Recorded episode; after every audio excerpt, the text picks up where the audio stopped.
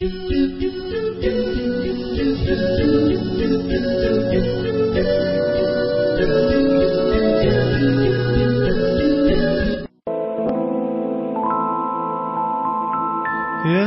الأرواح يشفي الأتراح. هذا القرآن نور وضاح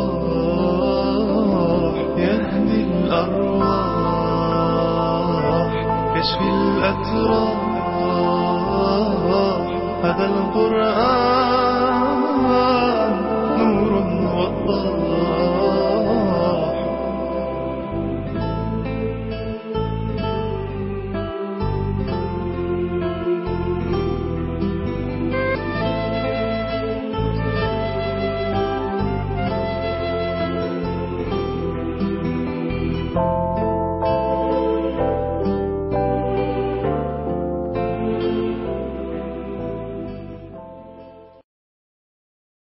بسم الله الرحمن الرحيم والحمد لله رب العالمين والصلاة والسلام على سيدنا محمد النبي الكريم وعلى آله وصحبه أجمعين. أهلا بكم ومرحبا مع سحر القرآن. هذه الحلقات التي نتحدث فيها عن إعجاز القرآن، لكننا لن نأخذ كل أنواع الإعجاز لأن الإعجاز ما شاء الله يعني بحر لا ينتهي. وإنما سنركز فيها فقط على الجانب البياني من القرآن وقليل من الجوانب الأخرى. هذا الجانب البياني هو الذي سحر العرب ببيانه إن من البيان لسحرا وهذا الذي نقصده بسحر القرآن. وكنت قد حدثتكم عن شيء من قصص لكن طلب مني بعض الأخوة أن أخفف من القصص وأنتقل إلى تفاصيل الآيات وإعجازها فسأنتقل إليها وقد أعود إلى شيء من القصص لاحقا إن شاء الله تعالى. من أنواع هذا الإعجاز وأنواع البلاغة التي يستعملها العرب أشكال يعني المتخصصون في قضية اللغة العربية أنا أقول يعني ما شاء الله الله يعينهم يعني بحر لا ينتهي يعني ولست من المتخصصين إنما أنقل عن الآخرين من العلماء وأبسط ذلك لعامة الناس. من أنواع هذا الإعجاز وهذه البلاغة المبالغة والإيجاز. القرآن يحتوي على كل أنواع البلاغة كل أشكال البلاغة موجودة في القرآن هنا في هذه الحلقة سنأخذ نموذجين.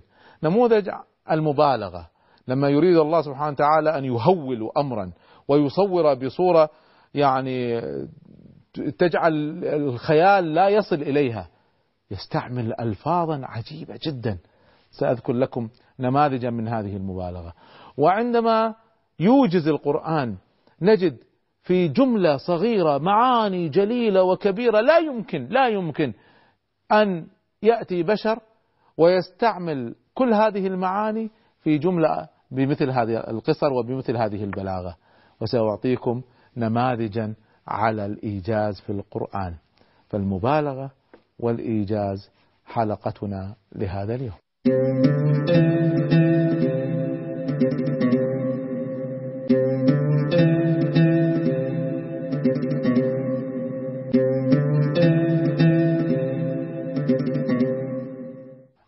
تبلغ أقصى الغاية وأبعد النهاية هذه المبالغة. ولا تقتصر في العبارة على أدنى المنازل وأقرب المراتب. خلونا نأخذ أمثلة من القرآن الكريم. الله سبحانه وتعالى لما يريد أن يصف لنا أهوال يوم القيامة انظروا الألفاظ التي تستعمل. يعني ما جاء لو جاء واحد أديب يوم القيامة مخيف جدا جدا ويجعل كل إنسان يخاف ويرتعد.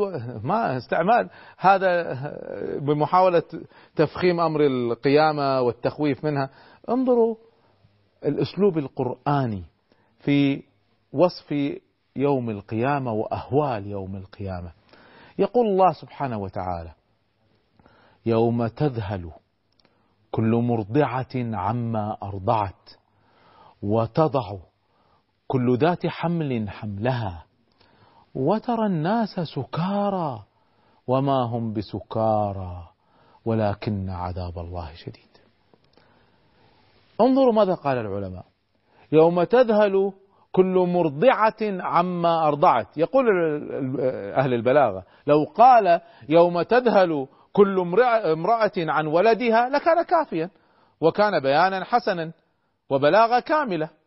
لكن لما قال يوم تذهل كل مرضعة عما أرضعت خص المرضعة بال... ليه؟ لأن فيها مبالغة. المرضعة أشفق على ولدها لمعرفتها بحاجة الولد إليها وأشغف به لقربه منها ولزومها إياه باستمرار لا يفارقها ليلا ونهارا. فيقولون على درجة القرب تكون المحبة والألفة فلأنها أقرب إلى حب ولدها وشفقتها عليه في حال إرضاعها إياه استعملها الله سبحانه وتعالى كمثال. نأخذ مثال ثاني على المبالغة.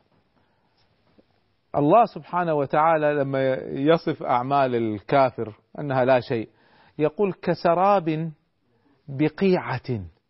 يحسبه الظمان ماء حتى إذا جاءه لم يجده شيئا. ووجد الله وجد الله عنده فوفاه حسابه. يقول الله عز وجل هذا أعمال الكافر. يوم القيامة يظن الإنسان أن عنده شيء يأتي إليها وإذ هي لا شيء. ويجد الله سبحانه وتعالى يحاسبه وهو ما عنده أي شيء. المثال على ذلك ما هو؟ مثل إنسان ماشي بصحراء فتعرفون في شدة الحر يبين من بعيد سراب فكأنك ترى ماء. فكل ما اقتربت منه تجد أنه ما في شيء. يقول أهل البلاغة أيضا يقولون لو قال يحسبه الرائي لكان جيدا ولكنه لما أراد المبالغة ما قال يحسبه الرائي ماء وإنما قال يحسبه الظمآن ماء لأن الظمآن أشد حاجة إلى الماء من الرائي. وهو على الماء أحرص. فمن هنا كانت المبالغة. لما أرادت قريش معارضة القرآن عكف الفصحاء الذين تعاطوا ذلك على انواع المبالغة. يعني كانوا متعودين على أن يبالغوا في الخمر وفي الضأن وفي كذا إلى أن بلغوا مجهودهم. فلما حاولوا ذلك ووصلوا وبلغهم قول الله عز وجل وقيل يا أرض ابلعي ماءك ويا سماء أقلعي وغيض الماء وقضي الأمر واستوت على الجودي وقيل بعدا للقوم الظالمين. جملة آية واحدة. تصف كيف بعد قصة نوح عليه السلام تصف كيف الأرض بلعت الماء والسماء أمرت بالتوقف. أقلعي وانجر الماء داخل الأرض وبرزت الجبال. كل هذا في آية واحدة. واستوت السفينة على الجبل وهلك الكفار. وكل هذا في آية واحدة. قصة كاملة في آية واحدة. فلما وصل أهل البلاغة الذين حاولوا فكروا أن يعني يقولوا قولا شبيها بالقرآن فعرفوا أن لما وصلوا لهذه الآية هذا كلام ليس كلام مخلوق فيئسوا مما طمعوا فيه وتوقفوا عن المحاولة. ومن أنواع المبالغات أو من أنواع البلاغة ما جاء عن الأصمعي. روي أن الأصمعي رحمه الله تعالى من علماء اللغة العربية الكبار يقول اجتزت ببعض أحياء العرب فرأيت فتاة صغيرة العرب كانوا في منتهى الفصاحة فرأيت صبية معها قربة ماء قربة مليئة بالماء وانفتح فم القربة وبدأ الماء ينصب منها. فقالت تناديني يا عمي أدرك فاها غلبني فوها لا طاقة لي بفيها. تعرفون فو من أسماء الخمسة. يرفع بالضم بالواو وينصب بالألف ويجر بالياء. ففي جملة واحدة استعملتها كلها. فقال الأصمعي متعجب. يعني هكذا بداهة ما هو تأليف. فقال الأصمعي ما أفصحك؟ فقالت يا عم وهل ترك القرآن لأحد فصاحة؟ وفيه آية فيها خبران وأمران ونهيان وبشارتان. آية واحدة فيها كل هذا. قال وما هي؟ قالت قوله تعالى وأوحينا إلى أم موسى. هذا الخبر الأول أوحينا أن أرضعيه. هذا الأمر الأول. فإذا خفت عليه هذا الخبر الثاني فألقيه في اليم هذا الأمر الثاني. ولا تخافي هذا النهي الأول. ولا تحزني هذا النهي الثاني. إنا رادوه إليك. هذه البشارة الأولى. وجاعلوه من المرسلين. هذه البشارة الثانية. فقال الأصمعي رجعت بفائدة. وكأن هذه الآية ما مرت علي من قبل. شيء عجيب.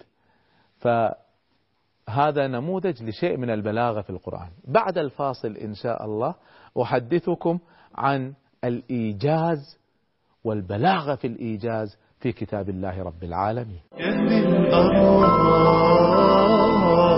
يشفي الأتراح هذا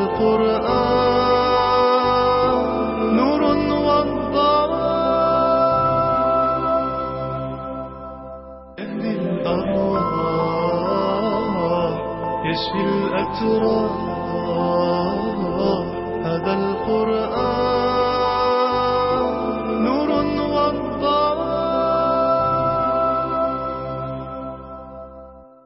أنواع البلاغة في كتاب الله عز وجل لا حصر لها وسأحاول ألا أكتفي فقط بالقصص في كتاب الله عز وجل والقصص التي أثرت في العرب وإنما سأذكر أيضا شيء من سحر البيان في كتاب الله عز وجل. الحقيقة الواحد لما يبدأ يقرأ ولا يتعلم هذه المسائل أنا لماذا أحدث بها أخواني وأخواتي وأبنائي وبناتي؟ حتى لما نقرأ القرآن نستمتع نتلذذ ونتأثر وأتمنى أن هذا التأثر يتحول إلى تطبيق لما في كتاب الله عز وجل. فالكتاب القرآن العظيم هذا الكتاب ليس كتاب تسلية ومتعة وإنما كتاب منهج للبشرية. لكن أيضا فيه سمو بالروح وهذا البيان المعجز فيه متعة غير عادية تسمو بالأرواح. فجمع بين المعنى والقالب الذي وضع فيه هذا المعنى. من أنواع البلاغة العجيبة معنى الإيجاز. الإيجاز هو تقليل الكلام مع ترك الإخلال باللفظ والمعنى يعني كلام قليل لكن شامل لأمور كثيرة. وينقسم الإيجاز إلى حذف وقصر. حذف يعني يلغى بعض الكلام ومع ذلك مفهوم ويعطي المعنى كاملا مع أن في شيء محذوف. والإسقاط هو تخفيف. نأخذ مثال على الإيجاز. واسأل القرية. في قصة سيدنا يوسف لما رجعوا بدون أخيهم فقالوا لأبيهم آه، أن إحنا آه، أبو أخونا سرق وكذا فما صدقهم فقالوا واسأل القرية. ما يسأل القرية؟ يسأل أهل القرية. لكن واضح. فمن باب الإيجاز قال واسأل القرية. في موقع آخر قال طاعة وقول معروف. فحذف. الجواب في هذه المسألة أنه يعني كلامكم سيحتوي على الطاعة والقول المعروف فهذا أمر واضح. ونجد هذا في إيجاز عجيب في كتاب الله عز وجل في وصف القرآن. عندما نجد الله سبحانه وتعالى يتحدث عن كتابه العظيم فيقول ولو أن قرآنا سيرت به الجبال أو قطعت به الأرض أو كلم به الموتى. بس انتهت. كيف؟ يعني لو لو أنه يوجد قرآن يفعل هذا تسير به الجبال تقطع به الأرض يكلم به الموتى في كلام محذوف. في كلام ناقص. لكن عند أهل البلاغة هذا منتهى البلاغة. ماذا يقول هنا؟ يقول يقول أهل البلاغة كأنه قيل لو كان هناك قرآنا يفعل هذا لكان هذا القرآن.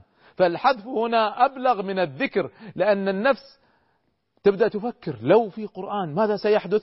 فتذهب النفس كل مذهب بسبب القصد من الجواب.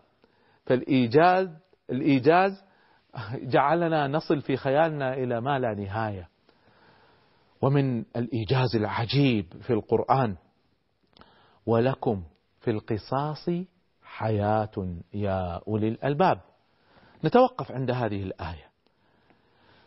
يقولون زرادشت أو غيره أز واحد من حكام الفرس أظن أردشير يقال أن ينسب إليه أنه قال القتل أنفى للقتل.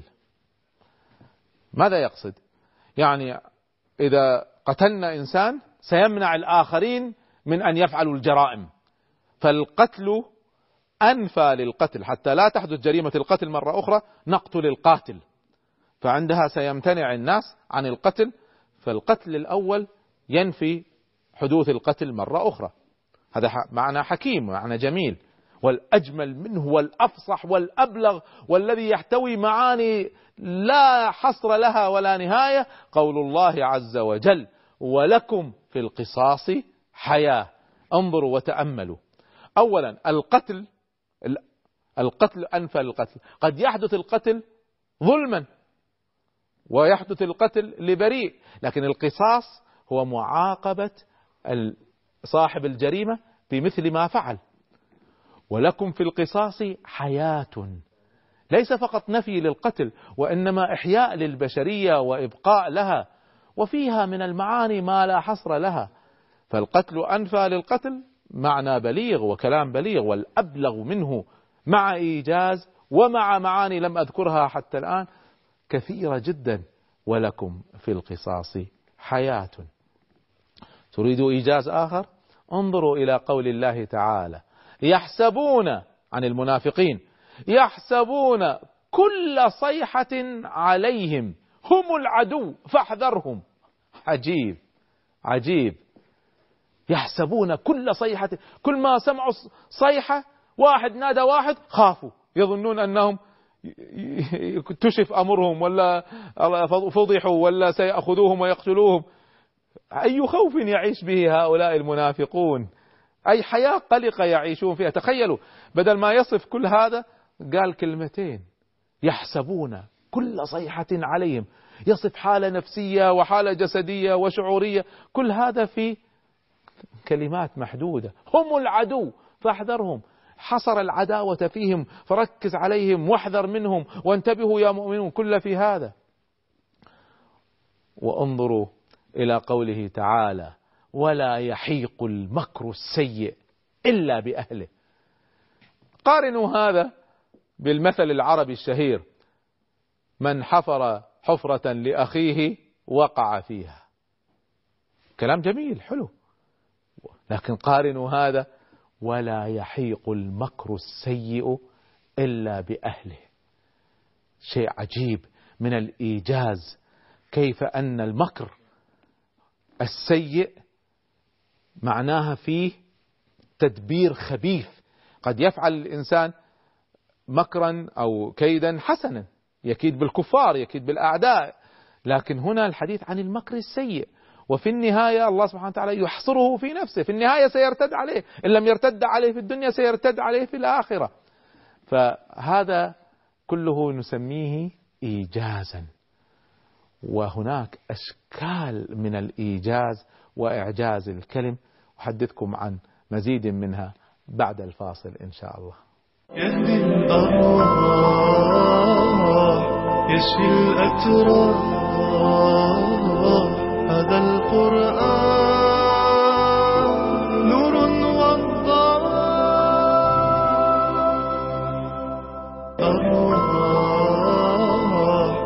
يشفي الأتراح هذا القرآن نور وضاء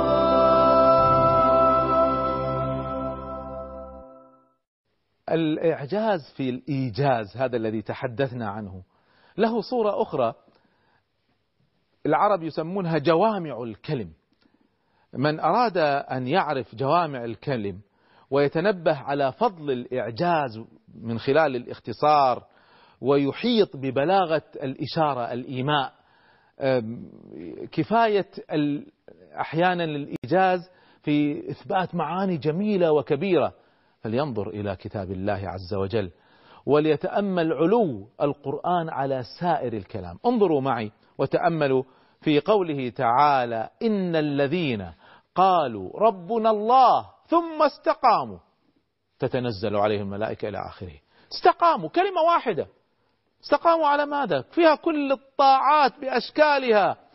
الائتمار والانزجار طاعة الله عز وجل فيما أمر والانتهاء عما زجر. كلها موجودة. يعني لو سرق الإنسان حبة واحدة لخرج بسرقتها عن حد الاستقامة. فانظروا كلمة استقامة شملت كل أنواع الطاعات بكلمة واحدة استقامة ما فيها انحراف ما في أي انحراف. لو لو فعل شيئا واحدا خطأ معناها بقصد وبنية فاسدة معناها لم يستقم. خلونا نأخذ مثال آخر على جوامع الكلم. لا خوف عليهم ولا هم يحزنون. كم مرة جاءت في القرآن في وصف أهل الجنة لا خوف عليهم ولا هم يحزنون. فيها ذكر إقبال كل محبوب عليهم وزوال كل مكروه عنهم. تأملوا معي. الحزن والخوف. ليس هناك شيء أضر على الإنسان من الحزن والخوف.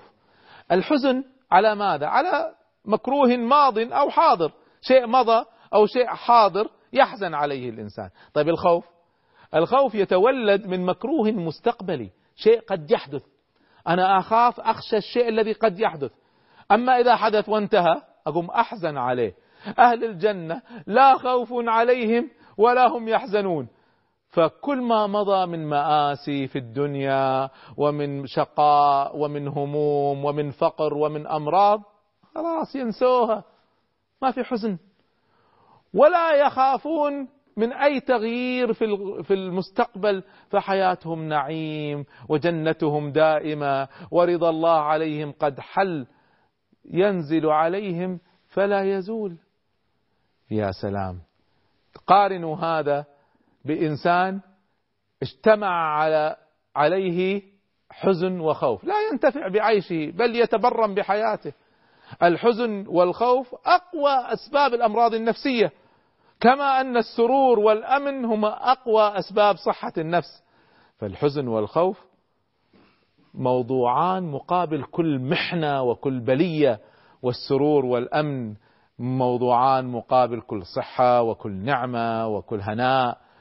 ولذلك الله سبحانه وتعالى في آية أخرى لخصها هذه الجنة والنعيم لخصها بكلمة واحدة كلمة واحدة. يقول الله عز وجل لهم الأمن.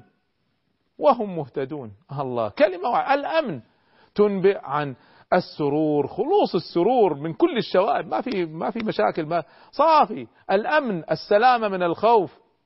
هكذا. فإذا سلم من الخوف وسلم من الحزن هذا المكروه الأعظم فقد نال الأمن. وإذا نال الأمن ارتفع الخوف وارتفع عنه المكروه وحصل السرور المحبوب. فأي إيجاز؟ هذا. خلينا ننتقل ليس فقط لأوصاف الجنة ولا الأشياء النفسية حتى الأشياء التشريعية.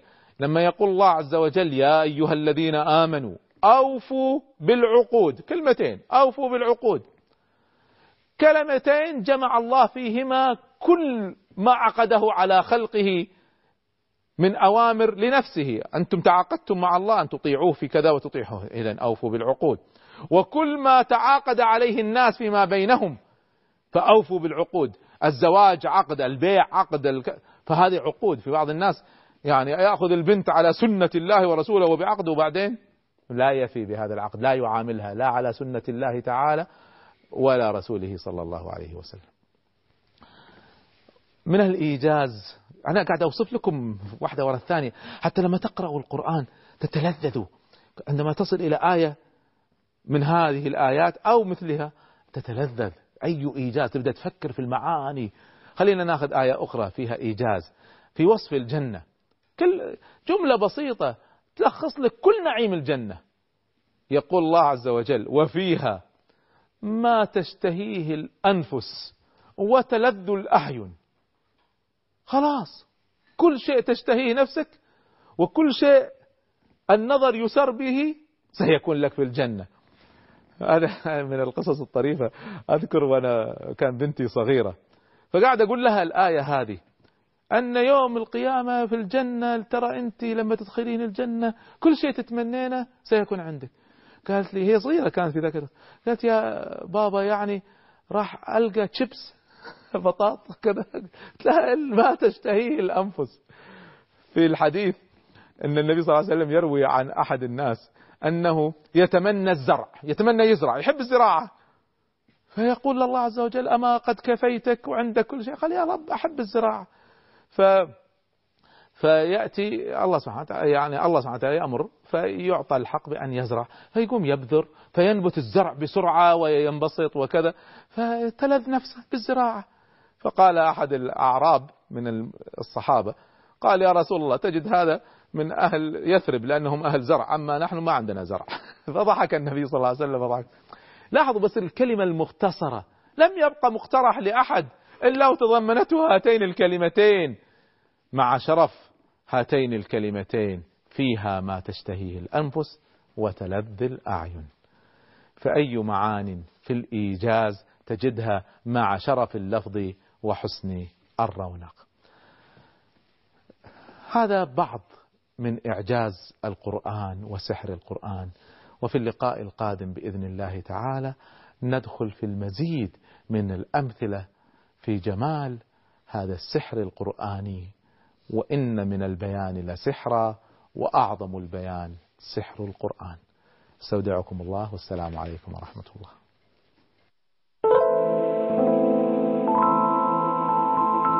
يهدي الأرواح يشفي الأتراح هذا القرآن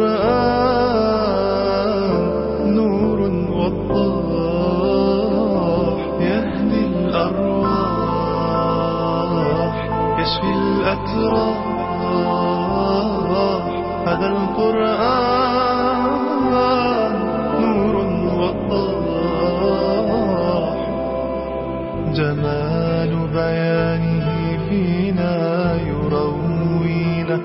ويحيينا جمال بيانه فينا يروينا ويحيينا. هو القرآن معجزة إلى الأفلاك يعلينا.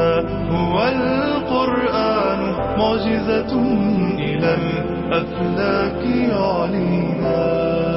يهدي الأرواح يشفي الأتراح هذا القرآن نور وضاح يهدي الأرواح يشفي الأتراح.